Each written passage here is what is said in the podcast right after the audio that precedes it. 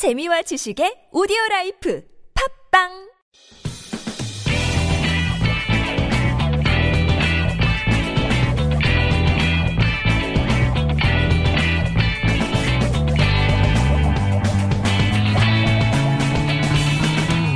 김어준의 뉴스 공장.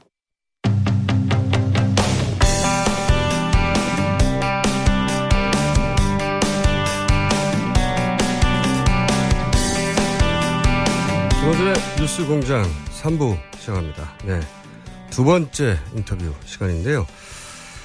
요즘 시사 뉴스가 정치 뉴스로 도배됐습니다. 정치 과잉 아닌가 싶을 정도인데 정치만 시사가 아니죠.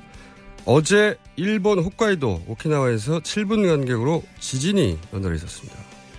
일본 지진 소식 이제 더 이상 남의 소식만은 아니게 됐는데 지진 연구에 관한 세계적으로 인정받는 일본에서 드물게 한국인으로 지진 연구를 하고 있는 한국인 교수가 한 분 계십니다. 일본 도쿄대 해양연구소의 박진호 교수님 전화 연결해 보겠습니다. 안녕하세요. 안녕하세요. 네, 교수님. 그 혹시 지진 관련해서 국내 언론과 예. 인터뷰한 적 있으십니까? 아, 처음입니다. 아, 그래요? 예. 최초 인터뷰입니다. 그리고 또 한 가지 궁금한 것이 일본에서 지진 공부하고 또 일본에서 지진으로 현직에 있는 한국인 교수가 많, 많나요? 음, 뭐 거의 없는 걸로 알고 있습니다. 예. 그렇군요. 어, 여러 의미에서 최초인데, 자, 어, 이것부터 여쭤보고 싶습니다. 예. 왜 지진 연구를 전공하신 건지. 사실 한 달 전까지만 해도 우리나라는 지진 안전국으로 통했거든요. 그런데, 그랬죠. 네. 지진 연구를 전공으로 택하신 이유가 있나요? 그 저는 이제 그 일본 도쿄대학교에서 박사학위 과정을 공부하면서 에, 일단 기본적으로 어, 지진 발생 쓰나미에 관심을 갖게 되었고 그리고 무엇보다도 1995년 코베 지진 그 당시 네. 규모 7 지진이 났었죠. 예. 그때 그 지진을 계기로 해서 이 본격적으로 어, 지진과 쓰나미에 대해서 연구를 관심 갖고 연구를 시작했습니다. 그리고 현재는 그 일본 열도의 남해안에서 가까운 장래에 어, 규모 9.0 정도의 어, 거대한 지진과 쓰나미가 어, 발생할 거라고 일본 정부하고 학계가 예측하고 있는 그런 해저에 있는 활성 단층에 대해서 현재 연구하고 있습니다. 아, 지금 전공, 그러니까 해저 지진 연구 전공이시군요. 예, 바다 쪽에 연결되어 있는 그런 해저 단층, 지진을 일으키는 해저 단층에 대해서 주로 연구를 하고 있습니다.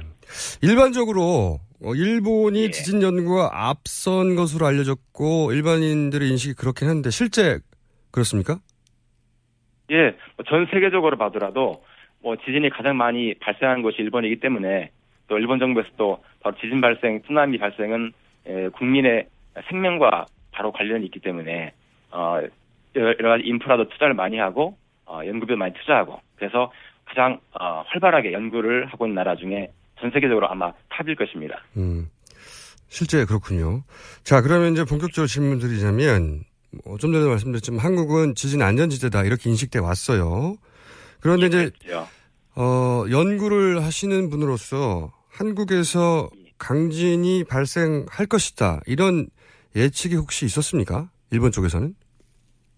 그 사실은 이제 그 이번 지진을 경주 지진을 일으킨 단층이 네. 양산 단층이라고 알려져 있고 국내에서는, 예, 그 그렇게 얘기합니다. 양산 단층은 이전부터 그 활성 단층이라고 많이 들어왔기 때문에 언젠가는 어, 강진이 일어날 거라고 생각했습니다. 근데 에, 특히 2011년에 그 동일본 지진 규모 9.0 발생했지 않습니까? 네. 이 동일본 지진의 영향 때문에 아마도 아시아 전역에서 뭐 지진을 일으킨 에너지, 즉, 그 활성 단층에 축적된 응력에 어, 커다란 불균형이 생겼고, 네. 그 때문에 이 한반도에서도 예전에 비해서 어, 강한 지진이 자주 발생할 거라고는 어, 저를 포함해서 많은 사람들이 예상을 하- 하고 있었지요. 그렇지만 그 지진 발생의 구체적인 시간과 장소는 어, 아무도 몰랐지요. 알 수도 없었고요. 음, 발생하긴 할 거다 시기를 예측할 수는 없어도 그런 전망. 예, 장소도 물론 예측하기가 정말 어렵지요. 예. 음. 가장 궁금한 게요. 이 지진 일어나고 나서 우리나라에서 이제 정부는 예. 어, 진도 6.5 이상의 추가 지진 가능성은 극히 낮다. 예외적으로 어 낮다. 정말 그런가요? 이게 가장 궁금합니다. 그러니까 더 이상 지진이 있다 하더라도 여진일 뿐이지 6.5 이상은 일어나기 힘들다라는 게 정부 입장이고 국내 언론에서도 그런 식으로 보도되고 있는데 이게 가장 궁금합니다. 예. 정말 그런가요? 그, 어, 사실은 이제 지진의 규모를 우리가 측정할 때 뭐 6이다, 6.5다, 7이다 이렇게 막 판단할 때 가장 중요한 것은 이 단층, 단층의 길이와 단층의 그 발달 상황, 폭인데 네. 그런 거에 대한 정확한 데이터와 그리고 이해가 없이 6이다, 6.5다, 7이다라고 말할 수, 말할 수는 없고요. 아직 한국에서는 보니까 그런 그 육상이든 바다 쪽이든 그 활단층에, 활성 단층에 대한 어, 자료가 어, 제가 보기에는 아직 부족한 상태이기 때문에 어, 반드시 6.5 이상은 안 일어난다라고는 결코 말할 수 없다고 생각합니다. 아 그래요?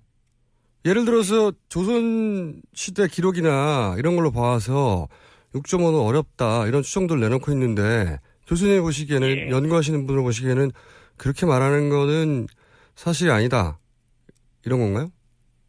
예, 사실은 이제 조선시대 때, 뭐, 조선왕조 실록에 그런 역사적인 자료가 있다고 저도 어, 언론을 보고 신문을 보고 들, 어, 알고 있었는데, 네. 그 당시에는 이제 현대적인 그런 지진계에 관측된 자료가 아니고, 그래서 문서, 고 문서에 나와 있는 기록들이기 때문에 그 자료를 근거로 어, 규모가 6이다, 7이다 말할 수는 없고요. 사실 이제, 어, 지진이라고 하는 이, 어, 그 현상, 현상 자체가 우리의 보통 아직도 과학적 지식을 훨씬 뛰어넘는 그 현상이기 때문에 그 아시는 것처럼 그 2011년 동일본 대진이 일어났을 때 사실 그 동일본 대진이 일어난 그 지역 자체는 몇십 년 동안 일본 정부가 연구를 해왔음에도 불구하고 대략 어, 규모 7 정도의 지진밖에 일어나지 않을 것이다라고 모두 대부분 사람들이 이야기했거든요. 일본에서도 그렇게 예측했는데 예예. 어허. 그런데 갑자기 8도 아닌 진도 9가 일어나 일어난 거잖아요. 예. 예. 그래서 우리의 그런 상상을 초월한 혹은 우리가 어좀 그, 아- 아니라 생각했던 부분을 뛰어넘는 그런 지진이 발생했기 때문에 그런 거에 대비는 어, 한국에서도 반드시 음. 필요하다고 저는 일본의 경우를 보니까 그 생각이 들었습니다. 여기 일본에 관한 가장 선진국이라고 할 수 있는 어, 지진에 관한 가장 선진국이라고 할 수 있는 일본도 예측을 못 하는데 우리가 조선시대 기록 가지고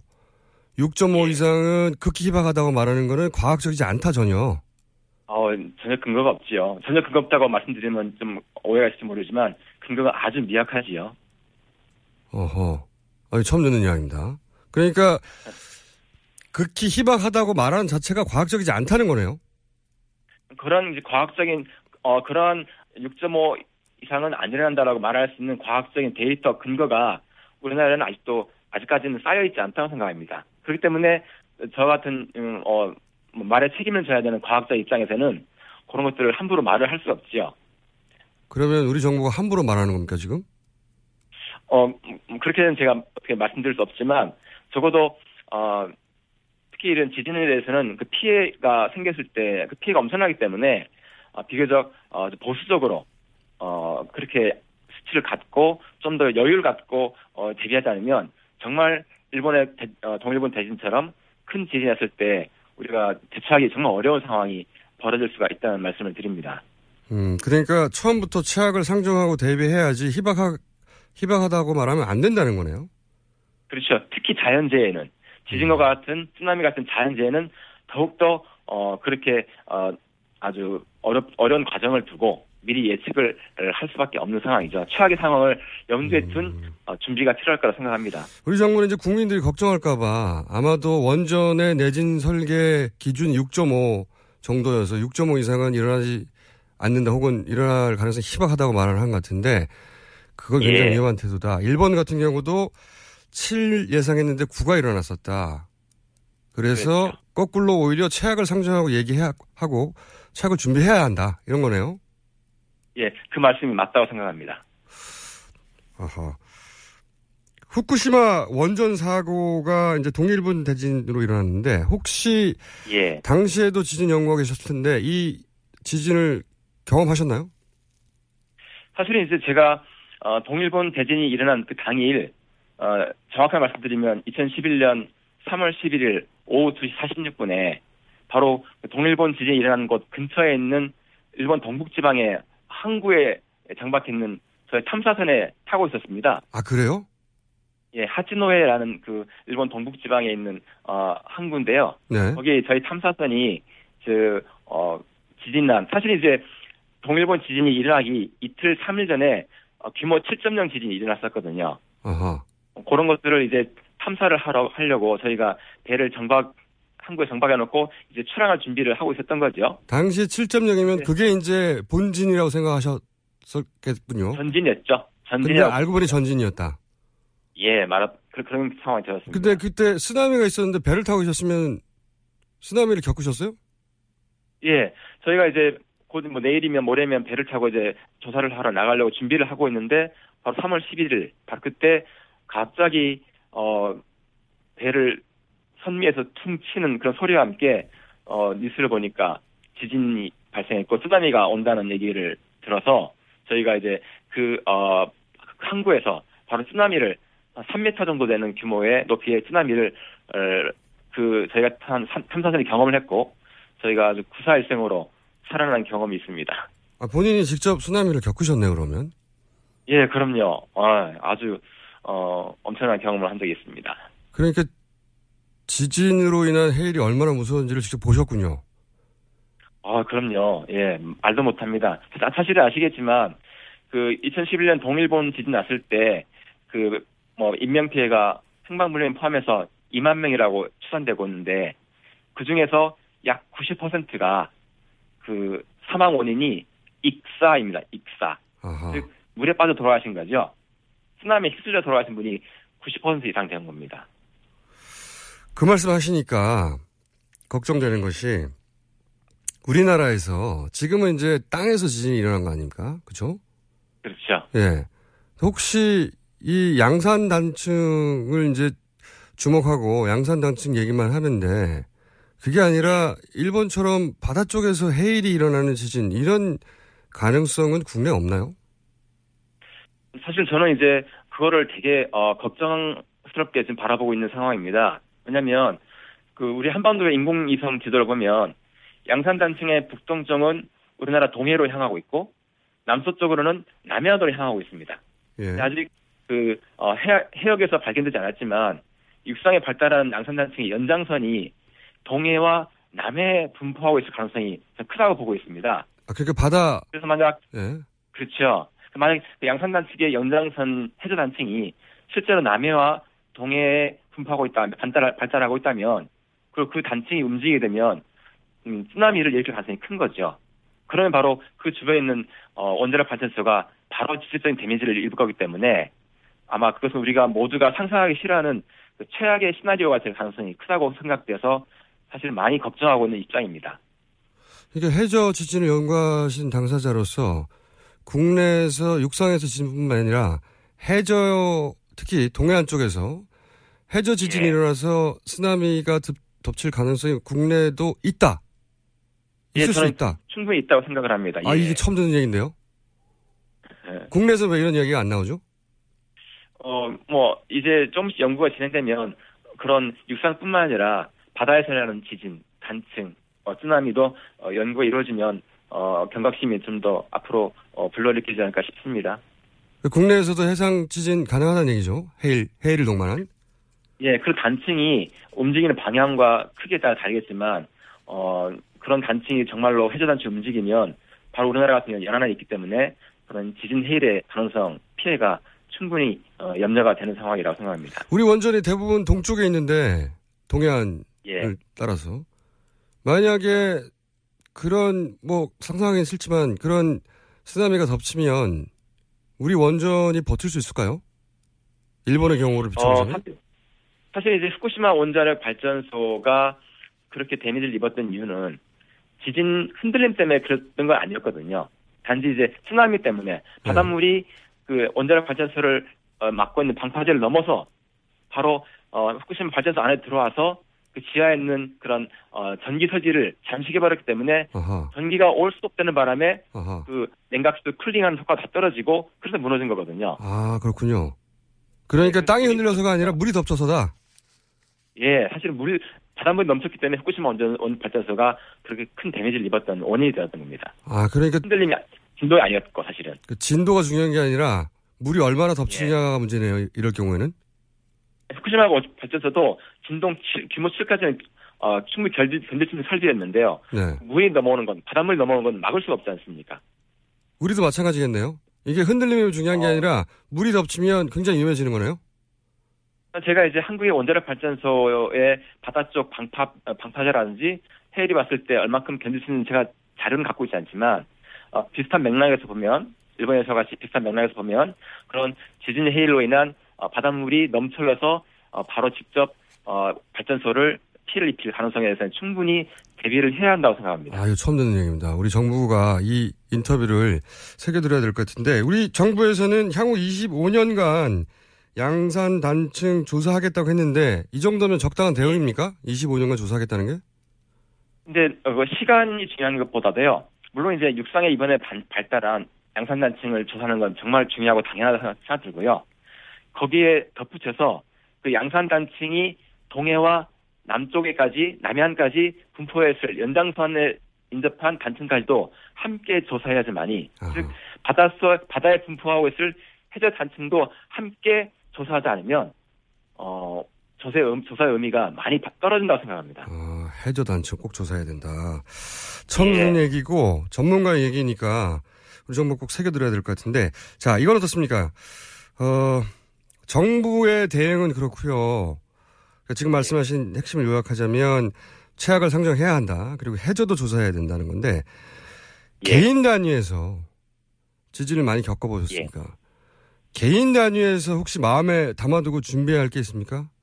혹여 지진이 일어난다면 나는 어떻게 해야 된다.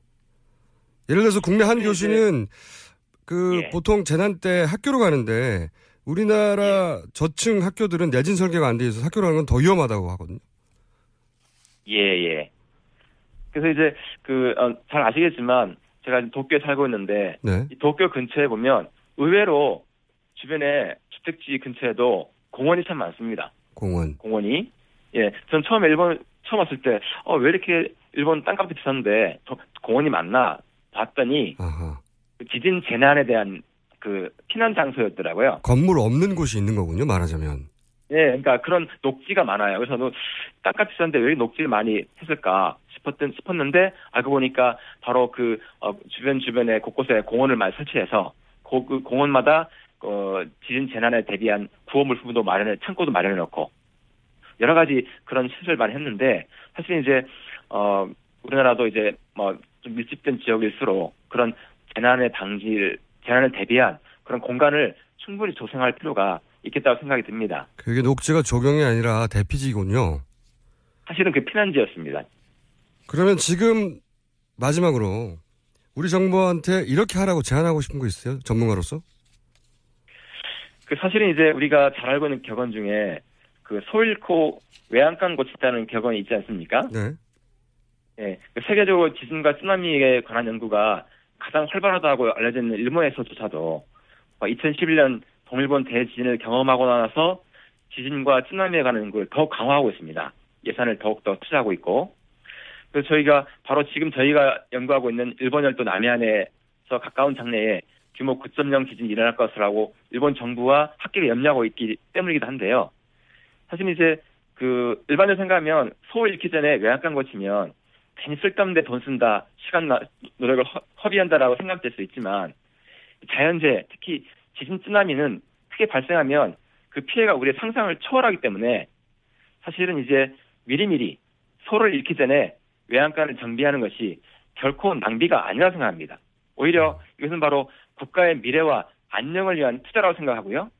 따라서 우리나라 정부도 이 국민의, 국민의 생명과 직결되는 이 지진 쓰나미 방제 연구에 더욱 아낌없는 투자가 절실하다고 저는 생각하고 있습니다. 그러니까 큰 지진 희박하다고 할 게 아니라 큰 지진 가능성이 아무리 희박해도 사실은 정부는 더 큰 지진을 예측하고 준비해야 한다. 그게 낭비가 아니다는 말씀이시죠? 직접 겪어본 분으로서. 그럼요. 예, 그건 국민을 위한 투자고 당연히 정부가 해야 할 어, 방- 방침이라고 생각합니다. 알겠습니다. 오늘 말씀 감사합니다. 예, 감사합니다. 네, 지금까지 지진 해일 전문가 일본 도쿄대 해양연구소의 박진호 교수님이었습니다.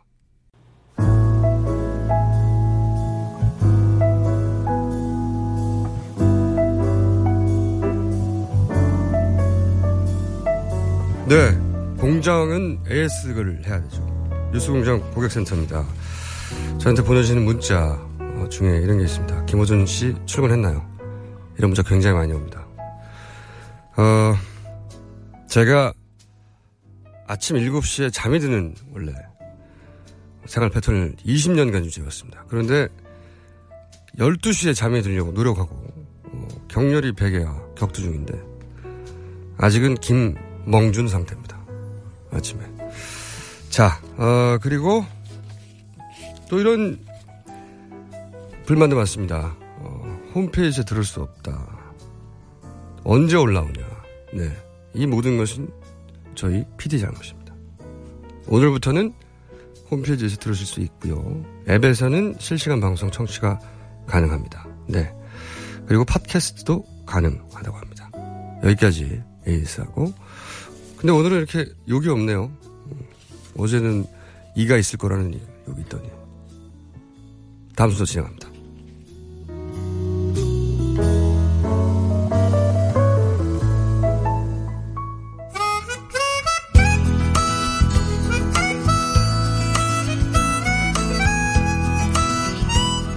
자, 4부입니다. 어, 앞으로 매주 화요일 이 시간에 고정 코너로 보내드릴 시간인데, 어, 지난 총선 때 이런 이야기들이 있었죠. 청년 비례를 한다 만다 어, 난리가 났었습니다. 정당마다. 그런데 원내 정당 최초로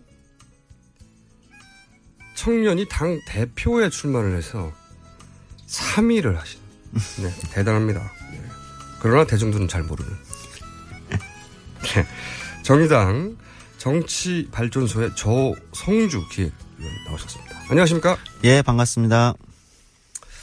자, 이 코너 설명 좀 해주세요. 어떤 코너인지. 어떻게 네. 하실 겁니까? 제목 그대로입니다. 조성주가 간다. 제가 어디를 가는 거거든요. 네. 어, 주로 이제 우리 시민들이 땀 흘려 일하는 곳이라든지 시민들의 불편이 있는 곳 또는 다양한 목소리, 현장의 목소리가 있는 곳을 직접 가서 그 목소리들을 제가 가져올 겁니다. 이 스튜디오로. 그래서 그 목소리들을 들으면서 어, 우리 시민들이 겪고 있는 문제들 이런 것들을 이제 한 번씩 짚어보는 그런 코너가 보통. 리포터가 하던 일인데 네. 의원님이 아니다 보니까 본인 아직 모르시는 분들이 많습니다. 예. 간단하게 본인 소개부터 해주시면. 참- 아, 예. 저는 지금은 음, 정치발전소라는 곳에서 이제 기획위원을 하고 있고요. 음, 뭐 앞에 음, 소개해 주셨지만 이제 이전에는 뭐 정의당의 이제 정책연구소 소장으로 있었습니다. 미래정치센터라는 그곳의 소장으로도 있었고요. 그래서 지금은 어, 이 코너를 진행하기 위해서 열심히 아이디어를 짜고 있는 한 사람입니다. 자, 어, 첫 아이템이 뭡니까? 어디를 가신 겁니까? 첫 시간 첫 아이템인데 궁금하실 게 많을 것 같은데요. 한번 맞춰보시죠. 어디를 다녀왔을까요? 이거 준비하신 멘트인가요? 네. 모르겠습니다. 예. 어, 지금 가장 뜨거운 곳을 다녀왔습니다. 어떤 목욕탕이죠. 곳인지, 음, 가장 뜨거운 곳은. 예, 어떤 곳인지 한번 현장음을 직접 들어보시죠. 어디 오셨습니까? 김광수 의원실 왔습니다. 아, 그러세요? 그럼 저 신청서 작성하신다면 신분증 가지고 이쪽으로 오시면 됩니다. 예, 알겠습니다. 의원실입니다. 네, 안녕하세요. 자료 요구 드린 지가 벌써 3주가 넘었고 국감이 당장 코앞인데 내일은 안 되고요. 최대한 오늘까지 부탁드릴게요. 우리는 어쨌든 뭐 단독 국감이 되든 간에 국감을 하게 되면 하루 전날 먼저 재택집행 관련돼서 상황들을 언론에 먼저 보도를 내고 국감을 진행을 하면 효과가 조금 더 크지 않을까 뭐 이런 생각이 좀 들어서 아하. 그러니까 국회 가셔서 보좌관들을 만나신 거예요? 네, 보좌관들 만났어요. 국감 때 보좌관들이 구체적으로 무슨 일을 하고 얼마나 고생하는지. 예. 그러니까 지금 이제 지금이 국정감사가 이제 시작됐거든요. 네. 어제부터 정상적으로 여러 가지 이제 좀 국회가 복잡한 상황이 있긴 하지만 근데 이제 국회 국정감사 때 보좌관들이 어마어마한 고생들을 해요. 네. 음, 사실은 한 두 달, 세 달 전부터 어, 각자가 맡고 있는 상임위에 어떤 문제들이 있는지, 시민들이 어떤 불편을 겪고 있는지, 네. 또는 행정부가 제대로 일을 하고 있는지를 직접 점검하고 자료도 분석하고 하면서 2, 3개월에 걸쳐서 거의 밤을 새다시피 해서 이제 이걸 준비하죠. 이날 갔다 온 날도 토요일 밤 9시였습니다. 토요일 밤 9시였는데, 어, 거의 의원회관에 대부분이 불이 켜져 있었고, 보좌진들이 대부분 일을 하고 있었죠. 그 소장님 앞으로 네. 이런 인터뷰를 하실 때 물론 보좌관들이 얼마나 고생하고 실제로 하는 일이 뭐냐 의원들만 앞에 보이는데 그 자료 준비는 전부 다 보좌관들이 하는 거거든요. 네. 이런 인터뷰도 분명히 필요한데 이 코너가 롱런을 하려면 이 보좌관들로부터 의원들 욕을 들어야 돼요. 그럼 아마 보좌관들이 고용 불안에 시달리지 아, 않을까요? 여- 옆방 의원들이라고. 아하. 이런 의원도 있다. 그런 뒷담화가 여기 실리고 삑삑 처리가 많이 돼야지 이 코너가 삽니다. 아, 한번 도전해 보겠습니다. 네. 앞으로는 그래서 정말 현장 아니면 들을 수 없는 속내 요걸 좀 들어봐 주십시오. 네, 알겠습니다.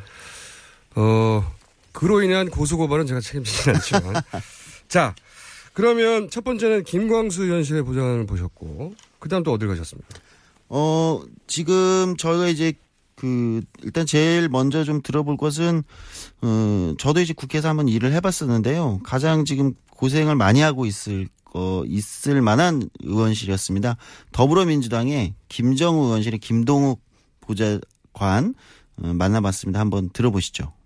28년차 국정감사로 하는데 그동안 군사정권 시절에 묻혔던 현안들이 이렇게 드러나면서 국정감사가 좀 사실상 빛을 발했는데 지금은 행정부에서 이제 오랫동안 이런 국회의 견제 기능에 대해서 어, 노하우를 갖고 있더라고요. 그래서 잘 안 내놓는 경향이 있고 그것을 또 파고들어야 되는 저희로서는 좀 많은 애로가 있는 게 사실입니다. 이 국정감사가 저희 방 차원에서 어떤 포인트도 중요한데 아시다시피 이제 지진이 가장 큰 이 관심사고 현안이다 보니까 지진 분야에 대해서 사실 좀 올인돼 있는 측면이 있죠.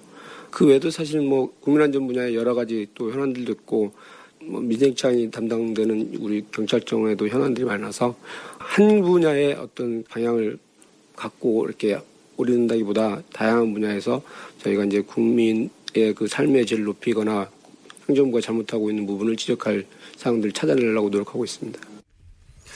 이 보좌관들은 사실은 퇴근 시간이 따로 없더라고요. 네, 없습니다. 네, 의원이 밥을 세면 본인도 밥을 세야 되고. 그렇죠. 의원이 나오기 전에 나와야 되고. 그렇죠. 네. 그래서 이날도 연봉이 얼마나 됩니까? 어, 그 급수마다 좀 다르거든요. 네. 이제 뭐 4급 보좌관부터 이제 9급 비서까지 있는데 네. 4급 보좌관분들이 보통 연봉이 한 이제 7천 조금 어. 넘을 거고요. 적진 않네요. 예, 그렇죠. 연봉 자체는. 근데 이제 업무 강도가 너무 세기 때문에 네. 깜짝 놀랄만 한 거는 평균 근속 연수가 아니라 근속 개월이 한 8개월, 7개월 이렇게 아, 됩니다. 연봉 7천이 돼도 8개월 정도 일하면 못해 먹겠다고 더 이상. 그렇죠. 그 그만두는 사람이 굉장히 많은 거죠. 이날도 토요일 밤 10시입니다. 이분 만난 게 토요일 밤 10시인데 네. 여전히 거기서 그냥 일을 하고 있는 거죠. 명절도 상관없고. 그렇죠. 다 네. 추석 때도 딱 당일 날만 이제 갔다 오고 나머지는 대부분 다 출근하는 국회다, 거죠. 뭐 연봉 7천이다 이런 걸 보고 처음에 들어왔다가 8개월도 못 버티고 나가는 그럼 8개월 평균이 8개월이니까 2, 3개월 만에 나가는 분도 많겠네요. 아, 그렇죠. 어. 그런 분들을 만나서 의원님 욕을 꼭 따오세요. 특히 지금 이제 여기 나 목소리 들어서 못 해 먹겠다. 그 얘기를 꼭 따오셔야 진짜 몸에 화가 났거든요. 아, 예. 한번 뭐 시도를 해 보겠습니다. 네. 이 다음 시간에는 어, 짧게 하고 관둔 분들이 특히 의원의 어떤 점을 견딜 수 없는가. 아, 예. 이걸 집중 취재해가지고 네, 고소고발 꼭 당하시기 바랍니다. 예, 알겠습니다. 교통방송에서 책임져 주셔야 되는데. 자, 다음은요. 예. 어, 또 하나는 이제 보통은 국감 하면 이제 보통 의원들이 주목받는데 보좌진들 열심히 일하거든요. 또 하- 다음 들어볼 분은 이제 여기는 이제 무소속입니다. 무소속 윤종호 의원실의 김동혁 비서관 한번 설명 들어보시죠. 장시간 앉아 있으니까 근무 시간 정도에만 양복을 입고 시간이 끝나고 나면 이제 편하게 좀 옷을 입고 일을 할 수밖에 없습니다. 안 그러면은 너무 힘들어서 그렇게는 잘 안 되고 국감을 준비해야 되는 분들은 항상 뭐 주말 그 다음에 평일도 저녁 시간까지는 늦게 뭐 밤 12시 1시까지 항상 이렇게 일을 할 수밖에 없는 상황 뭐 이렇게 좀 돼 있습니다. 음, 뭐 어려움을 얘기하시는데 또 한 가지 궁금한 건요, 보장 관련해서. 네. 세상에 수많은 직종 중에, 직업 중에 왜 하필 보좌관을 선택했는지. 이것도 궁금합니다. 예, 음, 다양한 이유가 있을 거예요. 네. 근데 이제 그 국회에서 만난 이분들은 이제 대부분 말씀하시는 건 네. 정치의 최일선에 있는 직업이거든요. 그렇죠. 보통 우리 이제 국회의원들을 많이 주목하는데 국회의원들의 입에서 나오는 모든 말들, 자료 이런 걸 모두 만드는 게 보좌진들이잖아요. 어떤 국회의원은 얼마나 그 준비를 하냐면 오타가 나면 오타 그대로 읽어요. 어, 그런 경우 굉장히 많습니다. 굉장히 많아요. 예. 네. 그래서 자기가 하는 말이 뭔지 모르고 하는 거죠. 그럴 때 이제 이걸 열심히 준비한 보좌진들이 굉장히 괴로워하죠. 네. 예, 왜냐면 너무 열심히 준비했는데 이제 그게 제대로 오타가 생기면 그렇죠. 의원의 입에서 소화가 제대로 안 될 때. 네. 이럴 때. 더 웃긴 거는 본인이 오타를 그대로 읽어놓고 자기가 뭘 잘못했는지 몰라요. 그렇죠. 처음 읽는다는 얘기죠, 거기서. 어, 그런 경우도 굉장히 많습니다. 네. 그런 걸 취재해 주세요. 그러게 진짜 궁금합니다. 네. 자, 보좌관들이 굉장히 이게 3D 직종입니다. 그러니까 알고 보니까. 네, 그렇습니다. 다음은 누구를 만나셨습니까? 어, 다음은 지금 오늘도 뉴스에 한참 나오던데 가습기 살균제 때문에 굉장히 바쁜 어, 국회 환경노동위원회죠. 여기는 정의당의 이정미 의원실에 이성한 이승환 비서관을 만나봤습니다. 한번 들어보시죠. 특히 저희 의원님 이제 가습기 살균제 3, 4등급 피해자들이라고 있습니다. 이제 우리가 흔히 아는 옥시 이제 그 제품들 사용하신 분이 1, 2등급이고 다른 제품들 사용하신 분들인데 이분들이 이제 아픈 건 똑같은데 정부에서 음, 정해놓은 피해 방침 때문에 아무런 이제 구제를 못 받고 계신데 좀 그런 문제, 4대강 녹조 문제, 오염 문제 이런 것들을 좀 환경에서 많이 다루게 되고요. 지금도 뭐 이제 성과면 봉제 문제 때문에 이제 노동조합들 파업하고 있는데 이게 좀 도입 과정에서 굉장히 불법성이 많았습니다. 그리고 실제로 성과면 봉제 형태로 했을 때 공공 부분이 이제 가져야 될 뭐 안전이나 질 좋은 서비스를 좀 누구에게나 좀 제공하는 문제나 이런 것들이 좀 위협받을 수 있다. 그래서 박근혜 정부의 노동 정책에 대해서 좀 비판적인 형태로 좀 검토를 해볼 거고요. 노동 기본권이 좀 굉장히 많이 위협을 받고 있어요. 복수 노조제도를 좀 악용해서 좀 그런 일들이 일어나고 있는데 좀 그런 문제들도 잘 살펴보고 청년이나 여성이나 좀 노동권 보장이 취약한 계층에 대해서도 좀 하나하나 잘 살펴볼 생각입니다. 저도 보좌관 분들 만나본 적이 있는데 상상이 굉장히 전문가예요. 아, 그럼요. 해당 분야에 듣다 보면 어 이분 박사네 이런 분들이 많아요. 그래서 제가 여쭤보는 건데 보좌관이 되고 싶은 분들 있잖아요. 네. 보통은 어떤 자격 요건이 필요하고 어떤 경로로 되는 겁니까 이게? 그 이제 그 해외마다 다른데 일본 같은 경우는 시험을 봐요. 아 그래요? 네, 일본 국가고시 같은 게 있어요? 예, 비슷하게 오호. 시험을 봐서 들어가는 그 코스가 있고요. 근데 이제 어, 다른 나라들이나 이제 한국은 그냥 이제 의원이 채용을 하는 형태를 많이 취하는데요. 어, 방법은 보통 준비는 이제 어떤 특정 분야에 대한 다- 일종의 전문성, 그러니까 그 분야에 뭐 시민단체에서 일을 했다든지 아니면 그 분야에 뭐 어떤 이제 정책적인 어떤 전문성을 갖고 있다든지 가족이라든지. 아, 그런 경우가 이제 가끔 있는데 이제 그게 하도 문제가 되니까 요즘은 좀 덜한 것 같아요. 네. 어, 한 17대 뭐 이 정도까지만 해도 그런 분들이 꽤 많았는데 뭐 어쨌든 국민 눈밖에 나면서 이제 좀 줄어들고 있고요. 어쨌든 보좌관이나 비서진은 이제 그런 분들이 좀 많이 그 지원을 하게 되고 특히 뭐 정치에 관심 있는 분들도 어, 해당 지원을 하죠. 학위 소지가 반드시 필요하거나 그런 건 아니죠. 아니요, 그렇지 않아요. 그거보다는 오히려 어 직접적인 현장을 경험해 아, 본 현장 사람들. 경험. 음. 그렇지. 그게 오히려 더 어, 각광받는다고 할 수 있습니다. 지금 근데 이제 국감이 파행이라 이렇게 밤새고 어렵게 준비한 자료들이 빛을 발할 순간을 지금 맞이하지 못하고 있지 않습니까? 그렇죠. 보좌관들이 국회의원들보다 보좌관들이 더 실망하잖아요. 지금 굉장히 안타까워하고 있죠. 왜냐하면 이거 한 3개월 동안 밤새면서 준비한 자료들을 제대로 쓰고 있지 못한 거거든요. 국회의원들이 1년 동안 얼마나 일을 잘했는지 유일하게 나서서 빛을 발할 수 있는 찬스거든요. 이때가. 그렇죠. 지금 거의 무산될 지경인데.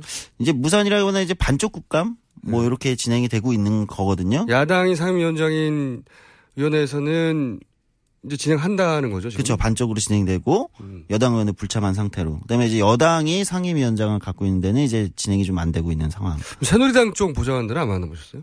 아, 뭐 대충 이제 이야기는 좀 건네 들었는데 네.